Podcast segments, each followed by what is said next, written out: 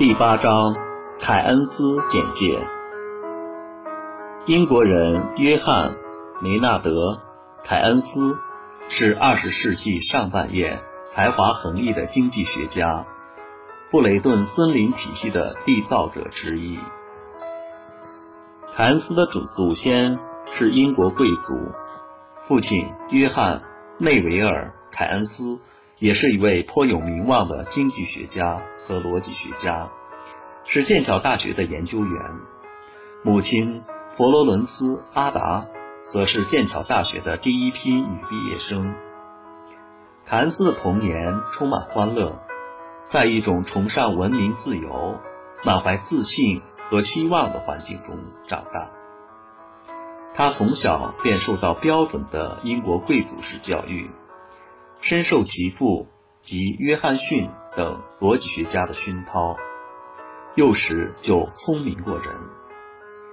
一九零二年，凯恩斯自伊顿公学毕业，以其在数学和古典文学上的杰出表现，获得伊顿公学奖学金，进入剑桥大学国王学院学习数学和文学。大学期间，他表现出冷静。而又合乎逻辑的思想和优秀的道德标准，顺利获得数学硕士学位。此后，凯恩斯的兴趣转到经济学。其后几年，他师从马歇尔，深得其赏识，并定期和阿瑟尔·毕古共进早餐，讨论经济学问题。一九零六年十月，凯恩斯到英国外交部的。印度办公室任职，并开始着手概率论的研究。一九零八年，他根据在印度担任公务员的经验，为《经济学杂志》撰写了《当代印度经济学大事》一文，对印度金融体系和货币的分析广受好评。一九一一年秋，他被授予将位置请进全。毕生心血的《经济学杂志》主编的职务。一九一四年，第一次世界大战爆发，英国爆发经济危机。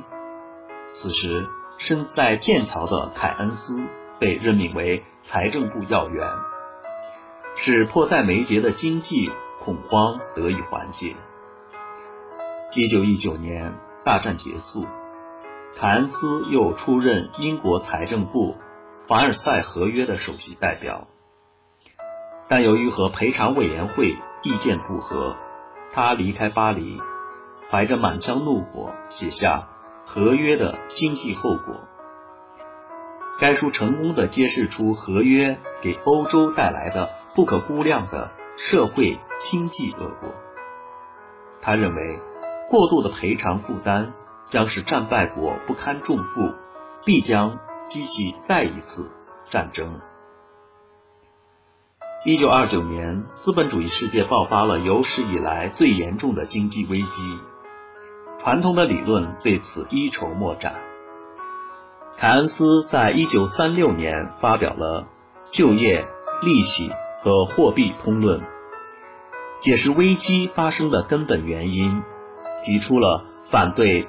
经济自由主义和可称为有管理的资本主义的国家干预主义的主张，通论引发了一次经济思想革命，史称凯恩斯革命。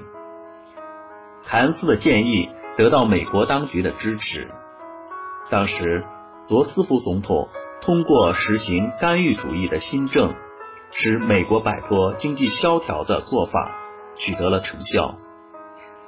在凯恩斯论点的睿智和道德力量的帮助下，凯恩斯主义威力很快就将怀疑论者争取过来。凯恩斯主义经济学成为此后四十年占主导地位的经济理论。二十世纪四十年代初，凯恩斯拟定了国际清算联盟草案，并于一九四四年应用于。布雷顿森林会议确立了新的国际货币制度，即所谓布雷顿森森林体系。同年获勋爵爵位。